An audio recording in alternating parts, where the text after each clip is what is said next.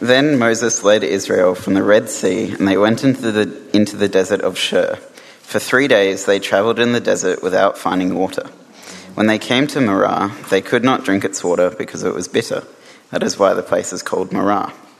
So the people grumbled against Moses, saying, What are we to drink? Then Moses cried out to the Lord, and the Lord showed him a piece of wood. He threw it into the water, and the water became fit to drink. There the Lord issued a ruling and instruction for them and put them to the test. He said, If you listen carefully to the Lord your God and do what is right in his eyes, if you pay attention to his, to his commands and keep all his decrees, I will not bring on you any of the diseases I brought on the Egyptians, for I am the Lord who heals you. Then they came to Elim, where, they were, where there were twelve springs and seventy palm trees, and they camped there near the water. The whole Israelite community set out from Elim and came to the desert of Sin, which is between Elim and Sinai, on the fifteenth day of the second month after they had come out of Egypt. In the desert, the whole community grumbled against Moses and Aaron. The Israelites said to them, If only we had died by the Lord's hand in Egypt. There we would have sat round pots of meat and ate all the food we wanted. But you have brought us into the desert to starve this entire assembly to death. Then the Lord said to Moses, I will rain down bread from heaven for you. The people are to go out each day and gather enough for that day. In this way I will test them and see whether they will follow my instructions. On the sixth day they are to prepare what they are what they bring in, and that it is to be twice as much as they gather on the other days. So Moses and Aaron said to all the Israelites, In the evening you will know that it is was the Lord who brought you out of Egypt and in the morning you will see the glory of the Lord, because he has heard your grumbling against him. Who are we that you should grumble against us? Moses also said, You will know that it was the Lord when he gives you meat to eat in the evening and all the bread you want in the morning, because he has heard your grumbling against him. Who are we? You are not grumbling against us, but against the Lord. Then Moses told Aaron, Say to the entire Israelite community, Come before the Lord, for he has heard your grumbling. While Aaron was speaking to the whole Israelite community, they looked towards the desert, and there was the glory of the and there was the glory of the Lord appearing in the cloud. The Lord said to Moses, I have heard the grumbling of the Israelites. Tell them, at twilight you will eat meat, and in the morning you will be filled with bread. Then you will know that I am the Lord your God. That evening, quail came and covered the camp and in the morning there was a layer of dew around the camp. When the dew was gone, thin flakes like frost on the ground appeared on the desert floor. When the Israelites saw it, they said to each other, What is it? For they did not know what it was. Moses said to them, It is the bread the Lord has given you to eat. This is what the Lord has commanded. Everyone is to gather as much as they need. Take an omer for each person you have in your tent. The Israelites did as they were told. Some gathered much, some little. And when they had measured it by the omer, the one who had gathered much did not have too much, and the one who gathered little did not have too little. Everyone had gathered just as much as they needed. Then Moses said to them, No one is to keep any of it until morning. However, some of them paid no attention to Moses, and they kept part, and they kept part of it until morning, but it was full of maggots and began to smell. So Moses was angry with them. Each morning, everyone gathered as much as they needed, and when the sun grew hot, it melted away. On the sixth day, they gathered twice as much, two omers for each person, and the leaders of the community came and reported this to Moses. He said to them, "This is what the Lord had com- this is what the Lord commanded. Tomorrow is to be a day of Sabbath rest, a holy Sabbath to the Lord. So bake what you want to bake, and boil what you want to boil." Save whatever is, whatever is left and keep it until morning. So they saved it until morning, as Moses commanded, and it did not stink or get maggots in it. Eat it today, Moses said, because today is a Sabbath to the Lord. You will not find any of it on the ground today. Six days you are to gather it, but on the seventh day, the Sabbath, there will be not any, there will not be any. Nevertheless, some of the people went out on the seventh day to gather it, but they found none. Then the Lord said to Moses, How long will you refuse to keep my commands and instructions? Bear in mind that the Lord has given you the Sabbath. That is why on the sixth day he gives you the bread for two days. Everyone is to stay where they are on the seventh day, no one is to go out. So the people rested on the seventh day. The people of Israel called the bread manna. It was white like, like coriander seeds and tasted like wafers made with honey. Moses said, This is what the Lord has commanded. Take an omer of manna and keep it for the generations to come, so that they can see the bread I gave you to eat in the wilderness when I brought you out of Egypt. So Moses said to Aaron, Take a jar and put an omer of manna in it. Then place it before the Lord to be kept for the generations to come. As the Lord commanded Moses, Aaron put manna with the tablets of the covenant law that it might be preserved. The Israelites ate manna for 40 years until they came to a land that was settled. They ate manna until they reached the border of Canaan. Well, just um, picking up from where we left the earlier service this morning, I want to say if you ever get the chance or you're able to come and sit down the front, uh, it's great when everyone's singing at full voice because you've got the music from the front and all the music from behind, and it was, I, it was just magnificently encouraging. So if you get that chance, uh, I think uh, you might find that encouraging too. Well, we come to our last study in this section of the book of Exodus, uh, in chapter 16. Uh, I said um, when I was being introduced uh, earlier on that I've got uh, three kids, uh, and my um, kids are great. I think they're the greatest of all kids. So you may have great kids, but uh, I think mine are the greatest of all kids. Uh, but like um, any parent will tell you, kids can be hard work.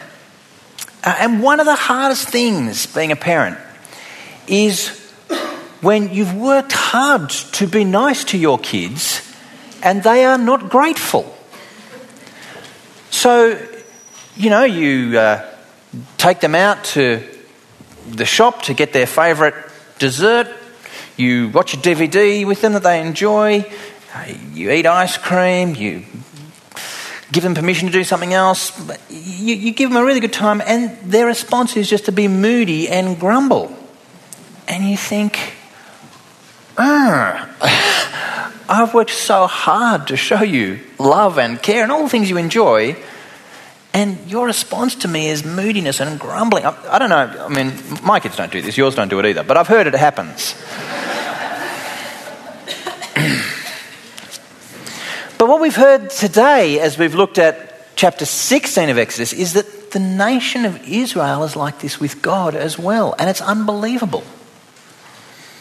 Israel had been slaves in Egypt. They cried out to the Lord for deliverance from their oppression. And in stunning displays of power, God crippled the nation that held them captive, saved them, set them free for the first time, started leading them towards the promised land. So, not just out of slavery, but heading into abundant blessing. But on this journey, where the journey of salvation, of hope, of deliverance, they complain. They mumble and groan against the God who has saved them like an ungrateful child. It's just stunningly unbelievable that they could do this. And the thing is, they don't just do it once, they do it over and over and over. And you think, oh my goodness, what is going on with you? The complaining is um, particularly bad. It's, it's not just complaining that they didn't get something they wanted. It's not just like your kid says, Oh, you bought me ice cream, but you didn't buy any chocolate sauce. Like, it's not that they just didn't get something they wanted. They're complaining out of their faithlessness. They're actually complaining because they don't believe or trust God has good plans for them at all. It's unbelievable. It's almost embarrassing to think that God's people could be like this. God has shown them outstanding displays of power in, in the plagues that came on Egypt, the going through the Red Sea. And now they complain because they think, oh, you've done that, but you can't feed us. You've done those incredible things, but you can't feed us. Let's have a look at the first of the, the cycles where this happens. Uh, it's actually at the end of uh, chapter 15, verses 22 to 27. We heard that read. On the journey from the Red Sea, they just come through to the land of Shur. Uh, they're heading southeast from Egypt towards Mount Sinai. And in verses 22, uh, sorry, 23 and 24, they complain. They came to Marah, which is the Hebrew word for bitter. You might remember in the book of Ruth, Naomi changes her name to Mara because she's bitter. Uh, so they come to Marah, uh, and they couldn't drink the water because it was bitter. So the people grumbled against Moses, saying, What are we to drink? Now, in response to this, Moses cries out to the Lord, and the Lord shows him a piece of wood. He throws it into the water, and the water becomes fit to drink. So the Israelites have a need. They don't pray to God faithfully, they complain, but nonetheless, God provides for them by Moses throwing the wood in the water. It's a kind of relatively small miracle, you think. Like, well, God's parted the Red Sea, for goodness sake. So taking the edge off this bit of water uh, isn't really a problem. But it does expose the, faithful, the faithlessness of Israel. This, this doubt that God could provide, this doubt that God would even have good plans for them is beginning to emerge. And what happens, and it will happen in the other cycles of this same complaining as well, is that God actually makes this grumbling of theirs and provision of His a test. This is all about the tests that God brings to His people. He actually gives them a test of their faithfulness. He turns the water, Moses throws the wood into water, becomes fit to drink. But there, second half of verse 25, the Lord issued a ruling and instruction for them and put them to the test. He said, If you listen carefully to the Lord your God and do what is right in his eyes, if you pay attention to his commandments and keep his decrees, I will not bring on you any of the diseases I brought on the Egyptians, for I am the Lord who heals you. So God is saying, Here's a test. You need to trust me. You need to take the words that I speak and live by them faithfully and obediently. And if you do, it will go well with you. But if you don't, you ought fear the same fate that came upon the Egyptians who didn't listen to my words. Uh, after this, they carry on their journey and they come to a place called Elim, and there were 12 springs of water. So lo and behold, God was always leading them towards abundant water. They just hadn't uh, been patient enough. And there's 12 springs of water at this place, uh, a full number, uh, 70 palm trees. And they camped there near the water. Of course, God wasn't going to fail to provide, God wasn't failing to provide for them. Their, their complaining was foolish and premature. So you think they should have learnt their lesson. But you come to chapter 16 and the journey continues from Elim to the desert of Sin. That's got nothing to do with sin, as in moral wrongdoing. It's just the name of the place, uh, Sin. Uh, they come there on the 15th day of the second month, and verse 2 uh, here it happens again. In the desert, the whole community grumbled against Moses and Aaron. And it's pretty much the same complaint, except now it's, it's, it's ramped up a bit. The Israelites said, If only we had died by the Lord's hand in Egypt. There we sat around pots of meat and had all the food we wanted. But you've brought us out into the desert to starve this entire assembly to death. So not only are they now failing to think that God will provide for them, they're looking back on Egypt with rose coloured glasses. Remember Egypt? It was fabulous. We were feasting all the time. It wasn't quite what happened.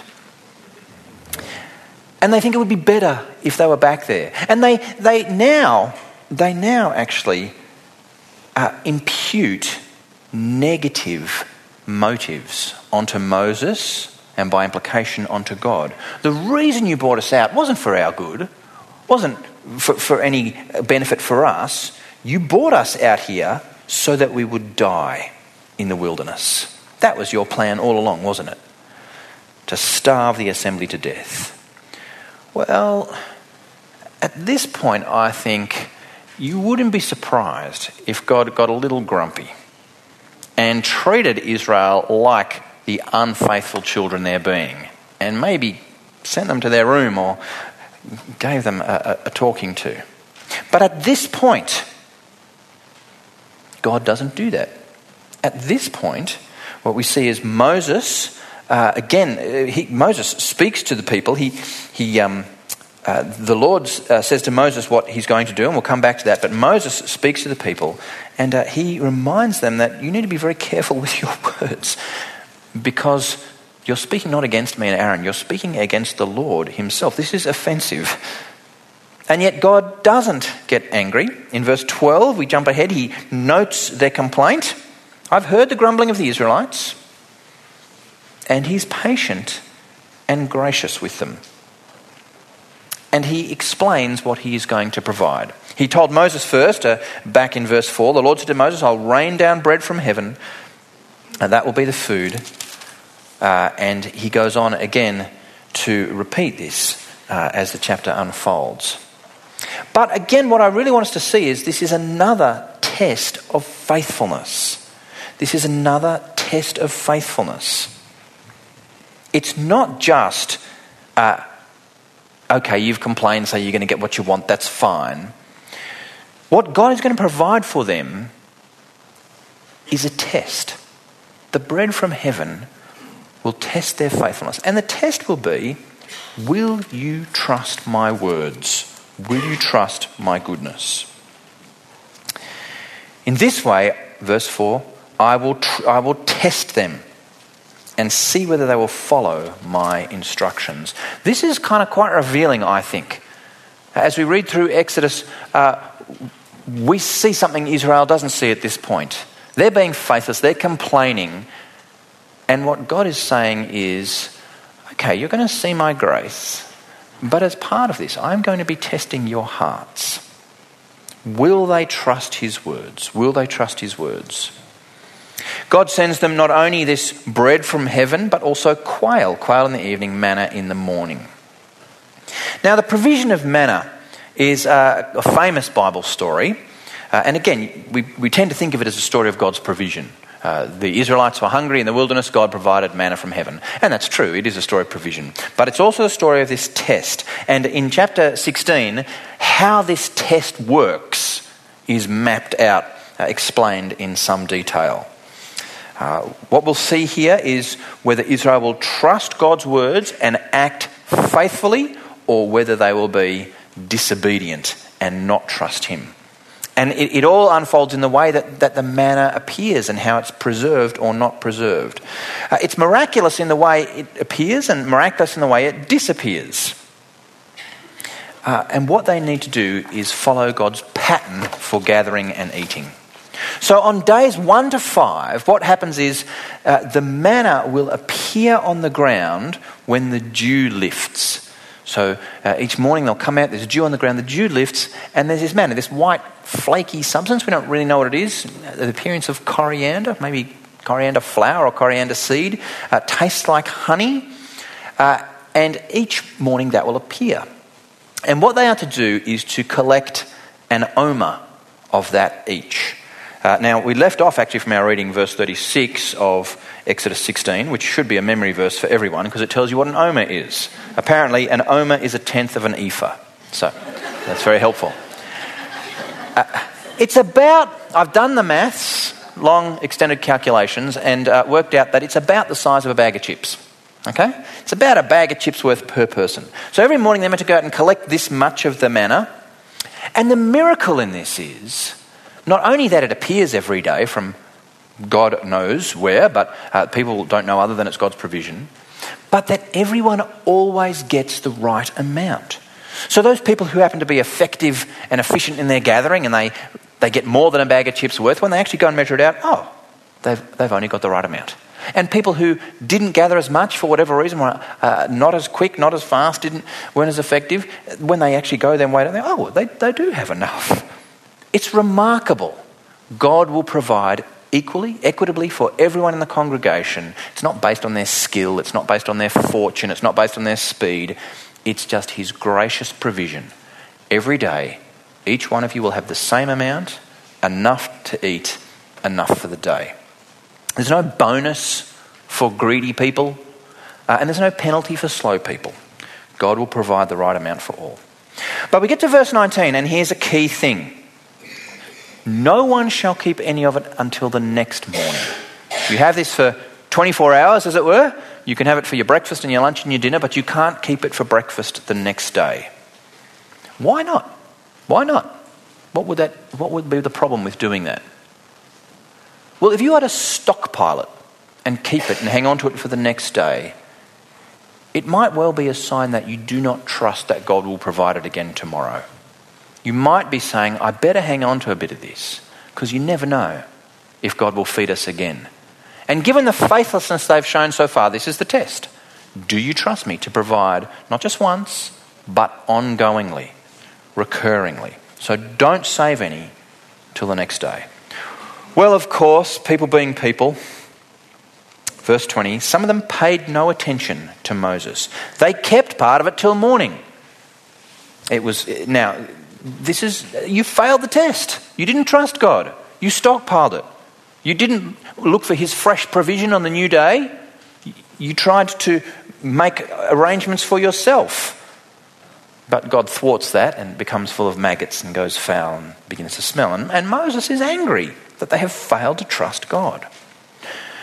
Now, to make the whole thing even more miraculous, the pattern changes on day six. This is how it works on days one to five. When you get to day six, uh, something different happens, verse 22.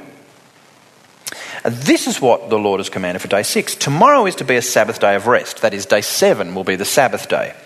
So, uh, on day six, bake what you want to bake, boil what you want to boil, save whatever is left, and keep it till morning. Here, the pattern's different. On day six, go out and gather, uh, and you will gather twice as much, and you will keep some to the next day, and it won't go off. Uh, and, and that's remarkable as a miracle as well, isn't it? Because you might think, well, the way manna works is it only has a 24 hour shelf life and then it rots. Uh, well, we'll have to trust God. We have no choice now but to trust God because it doesn't work to stockpile. But actually, that's not quite the whole story because you get to day six and know now you do stockpile and trust God for his forward provision for the day. And they do. And lo and behold, it doesn't go off. It's remarkable. It's a miracle. But then further to this test is don't go out looking on day seven. Trust that on day six that I have given you what you need. You don't need to go out again. Verse 27 Nevertheless, some of the people went out on the seventh day to gather. They failed the test again. But of course, they found none because God didn't provide it on the seventh day. Just as He miraculously provided on six, he withheld it on the seventh. And what we find is this, this failure of trust at every point in this test. And rightly, uh, God is angry. The Lord said to Moses, How long will you refuse to keep my commands and my instructions? The Lord has given you the Sabbath. That is why on the sixth day he gives you bread for two days. Everyone's to stay where they are on the seventh day. No one is to go out. It's a very detailed test. It's a test of trust, trust that God will provide each day, and trust that you needn't go, you mustn't go looking on a day when God has called you to rest because God has something else that He wants you to do that day, to take a Sabbath day of rest and to trust Him for that. And at each point, Israel has failed to trust God. Now, before carrying on, I just want to take a, a moment to uh, have a quick think about the Sabbath because the Sabbath features in here. Uh, we think about the Sabbath being instituted perhaps in the Ten Commandments, but this is even before the Ten Commandments, which come in Exodus 20. It's expected that the people will follow God's pattern in creation of working six days and resting one. And God has set up the world to work that way. God has set up the world to work that day. Uh, on six days, there'll be a provision of food, including double on the sixth, so that you can rest on the seventh. I've made the world that way. Trust me, this is how it's meant to be. And I just think it's worth us today reflecting on the Sabbath and the rest and the day off. Uh, it's very interesting. Christians have such uh, mixed views on the Sabbath these days. It's one of the Ten Commandments. It sits up there with don't lie, don't steal, don't commit adultery. Uh, and yet, for some reason, the Sabbath drops off the lists of things that Christians think are important to God. uh, for some reason, that one just kind of gets bumped aside. Uh, to some extent, I understand why that is, because Jesus fulfills and re understands the Sabbath. And what the Sabbath points to is actually the great day of rest in the new creation. Uh, the completion of God's work that will be wrapped up in the new creation, and Jesus inaugurates and initiates that in his own ministry. Uh, and yet, we still see the pattern of the Sabbath uh, running right through, even into the New Testament, even if it's somewhat re understood there. Uh, so we find some Christians today who uh, maintain a, a, rigid strictness to Sabbath keeping, almost like a Jewish uh, rigidity about it, which probably, I think, uh, is challenged by the way that Jesus re challenges our thinking about the Sabbath in the New Testament. But then we get people at the other end of the spectrum who say the Sabbath doesn't matter anymore. Forget it. You know, uh, it's all about Jesus and the new creation. It's all about the future. It's all about uh, the new day that will come at the end. And there's a truth to that, but I don't think that actually undoes the principle of the Sabbath. And the principle of the Sabbath is God has made the human machine to work six days and to rest one. We're not meant to run 24 7. We're meant to run something more like 12 6. 12 hours, six days a week, and rest on the seventh, and then take a few festivals through the year as well for downtime. And again, in the context of this passage, we see more of why that's the case. It's not just that God's made it that way, God has made uh, the provision of manna to work six days on, one day off. God's made the human person to work six days on, one day off. But God also wants us to trust Him and be disciplined in our trust. And the Sabbath is actually about disciplined trust of God. To take a day off says, I trust that I can down tools today and God will keep the earth spinning on its axis. I trust that I can stop working and that God's plans won't go off the rails. I trust actually that God is sovereign and doesn't need me working every minute of every day to ensure the world goes the way He wants it to go. It's an act of trust. It's healthy for us. I think we are meant to rest. I think that's the way our bodies work. We'll be healthier if we take a day of restoration and rejuvenation. It's great for us in terms of wanting to be people who bring glory to God because we take a day out when the main focus of that day will be doing things like coming to church, meeting together as people, singing his praises, uh, not doing other things but just focusing on him. And it's also a day when we just rest. We enjoy each other's company, uh, we enjoy downtime. It's a disciplined trust, though. It's something that we have to commit to doing, to saying, I'm having this stuff. Now, I don't want to get fussy about it. There are days, of course, when to, well, there will be something we need to do on our, our Sabbath, our Sunday. Uh, that's okay. It's not a law as such for us, but it's a principle. And by and large, I think it's a principle that Christians should stick to. Now, just as I said, we're meant to work 612, not 24 7, the sleep thing is kind of enforced upon us because your body physically cannot go. Uh, that is, it's involuntary. At some point, you just need to sleep. And uh, I've got a friend who's a sleep doctor. He's a bigwig in the world of sleep. And when you, he knows uh, all the things that people can know about sleep. But when you get down to him, uh, when you get down to it, uh, boil it down with him and say, why do we need to sleep? Right? Why can our body do whatever it does when we're asleep when we're awake? Why, why can't it? And he says, No one really knows.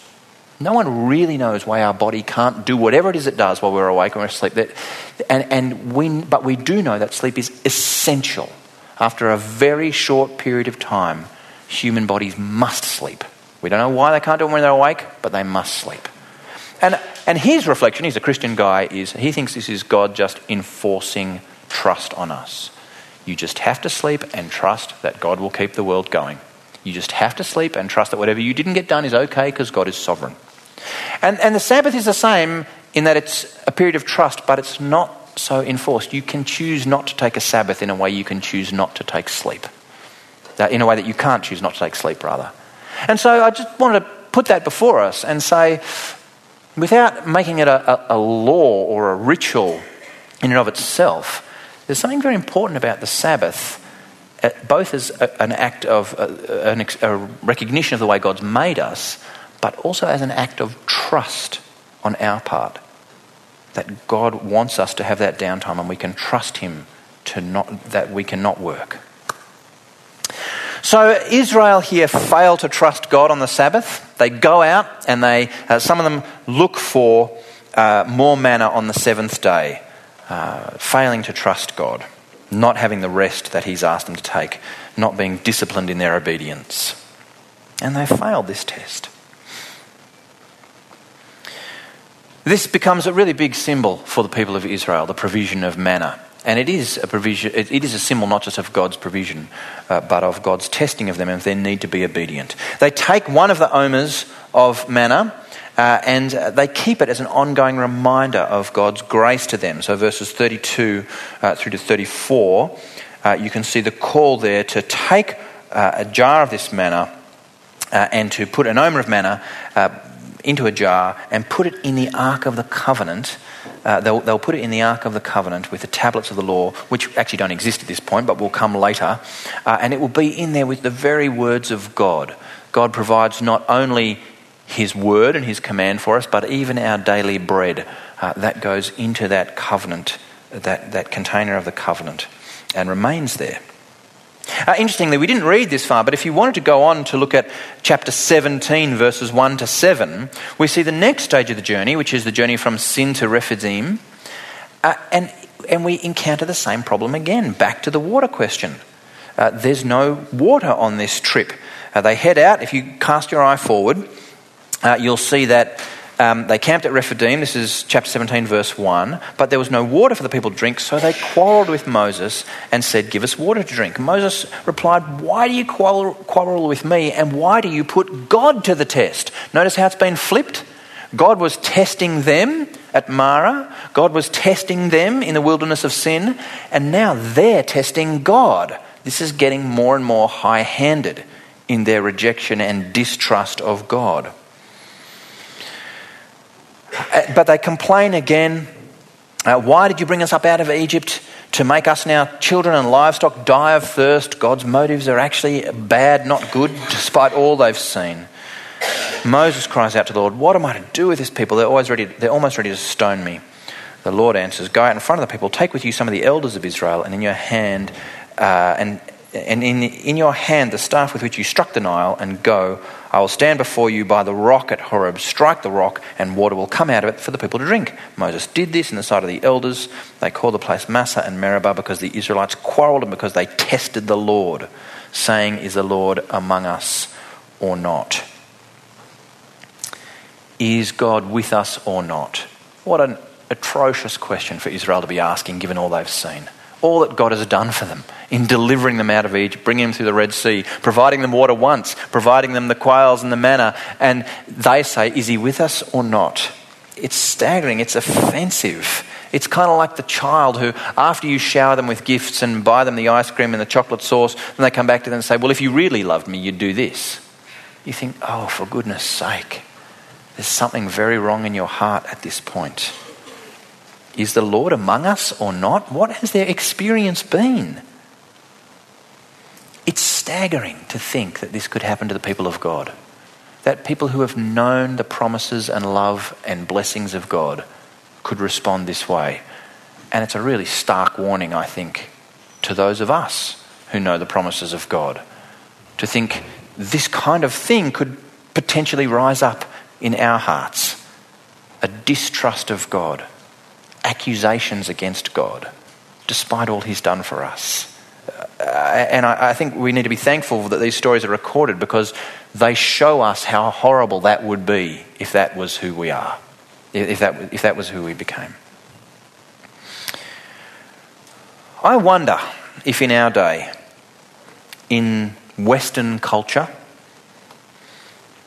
I wonder if we run the risk sometimes of not being too different. I wonder if there are some times when we, despite not only our salvation and our eternal hope, our forgiveness, and the promise of eternity with Jesus, on top of that, we also have all the material blessings we could want. Many of us have homes and one or two cars and overseas holidays and nice food and good clothes and superannuation.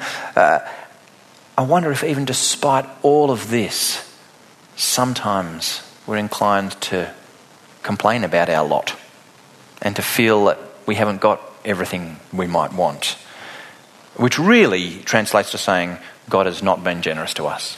God has not been gracious to us.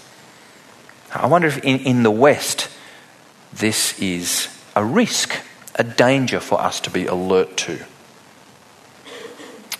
I wonder if we know how to trust God for our daily bread as well as for our eternal salvation. Of course, Jesus picks this up, doesn't he, in the Lord's Prayer? Give us this day our daily bread. He's drawing exactly on this incident from Israel's life. We pray, Lord, that you would provide for us daily. Uh, and I think that that's an important prayer for Christians to have on their lips to remember each day, Lord, we need you to provide for us today. We trust you to provide for us today. Otherwise, we might run the risk of becoming like Israel, who think, yeah, yeah, we know you can do the salvation thing, but can you give us what we need day by day?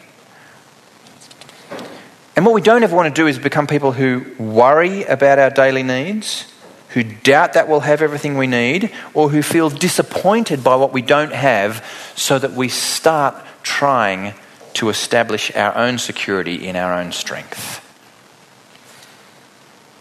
I think sometimes what happens is we, we make that mental separation between the future eternal life that Jesus has won for us through his death and resurrection and our everyday lives now as his followers. You know, I, I, think we sometimes do make that separation, thinking uh, God has provided for me eternity and uh, all that I will uh, ever need for life with Him in His presence, healed, restored, forgiven. But today, I'm not sure He does provide all I need. I wonder if we make that distinction. We need to know that we turn to God not just for the eternal things but also for the daily things. And we need to trust God, not just for the eternal things, but also the daily things. Otherwise, we can end up compartmentalizing our life and our faith in all kinds of unhelpful ways. We can actually say something that is untrue about God. Uh, we can say, yeah, ultimately God gives us eternal life, but He doesn't really care about us day by day, which is not true.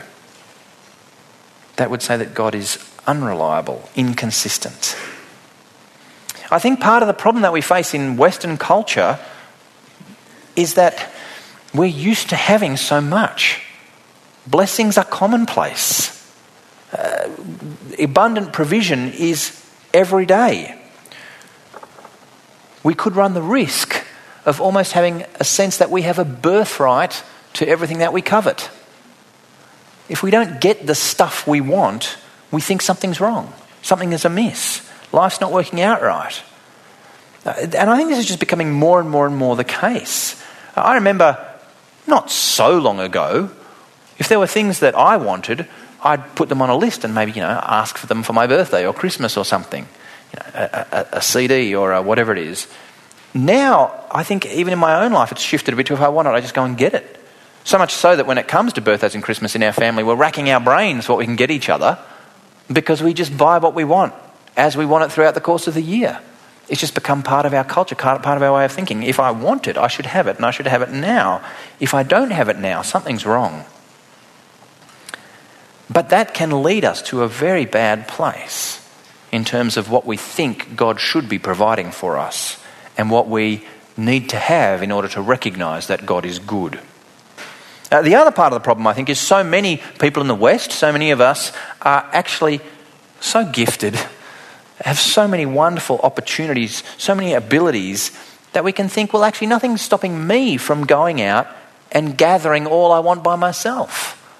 Uh, I have everything I need within my own capacity and power to, to head out and collect all I need for my life in its fullness. God might say that I should trust Him, but I don't really need to.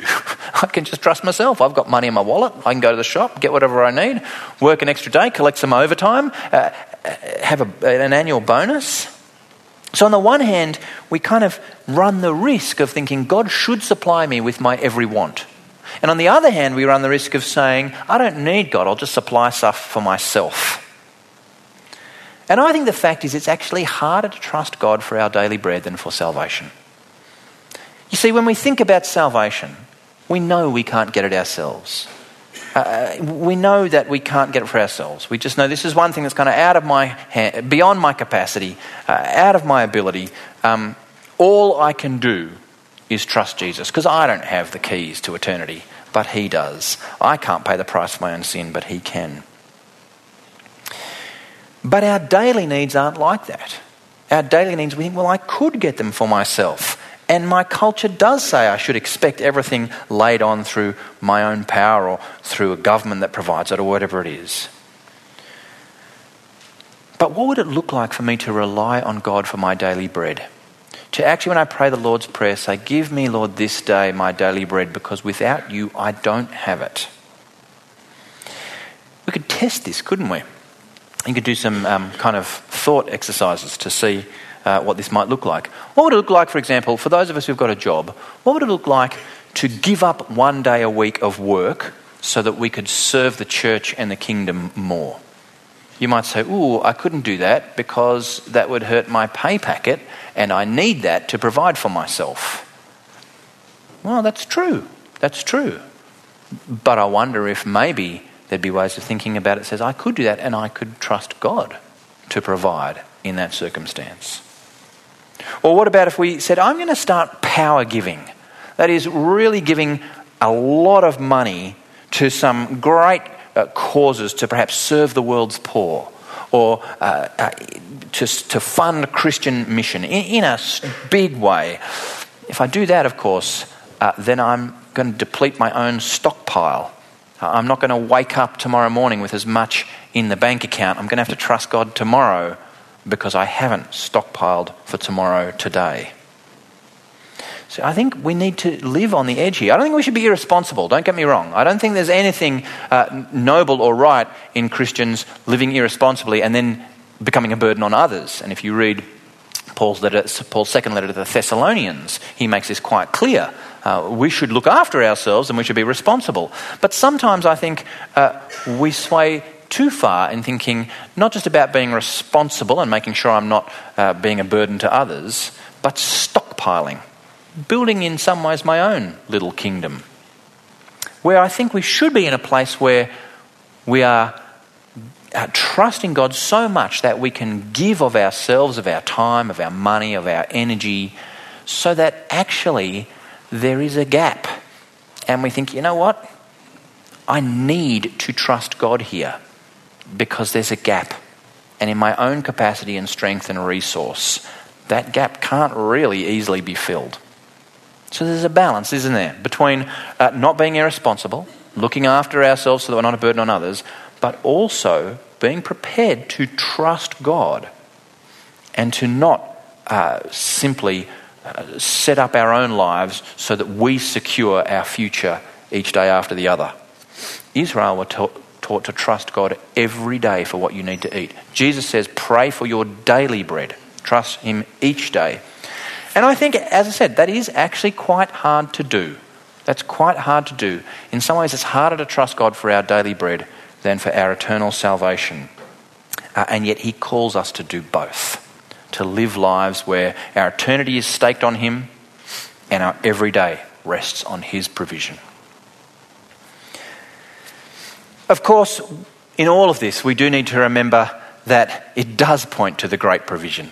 It does point to the great eternal provision as well as the daily. Both things are pointed to in this passage. Because this uh, text I said is picked up by Jesus in the Lord's Prayer.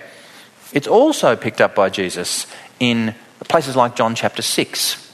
If you know John's Gospel in uh, chapter 6, uh, Jesus re- describes himself as what? I am the bread of life. Whoever eats me will never be hungry. Uh, Jesus is picking up here on this, where the manna was the bread of life for Israel in the wilderness. But if you read John 6, you see that he is the one who's come down from the Father to give us life. He fulfills this in the eternal way. This makes this into a metaphor, a predictor, a foreshadowing of God's greatest provision for our greatest need. Israel's day to day need was sustenance. God sent bread, called them to trust Him. Our day to day needs, of course, are sustenance, but also forgiveness, hope, healing, reconciliation. And God has sent them in Jesus and calls us to trust Him every single day. Israel were faithless, even offensive to God. And remarkably, He didn't just wipe them off the face of the earth. He continued to provide abundantly for them and continued to call them to trust Him. And we don't receive what we deserve for the way that we disrespect God and don't trust Him either. But we are called to further trust, to commit ourselves to Him, and to believe that He will give us what we need. And we need to do this on both fronts our eternal hope, feeding on the bread of life, trusting Jesus day to day.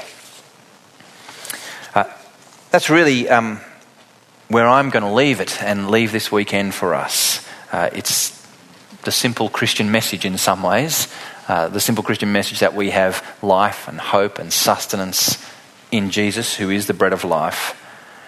But to remind us that we're not just people who look to Jesus for the one off act of salvation.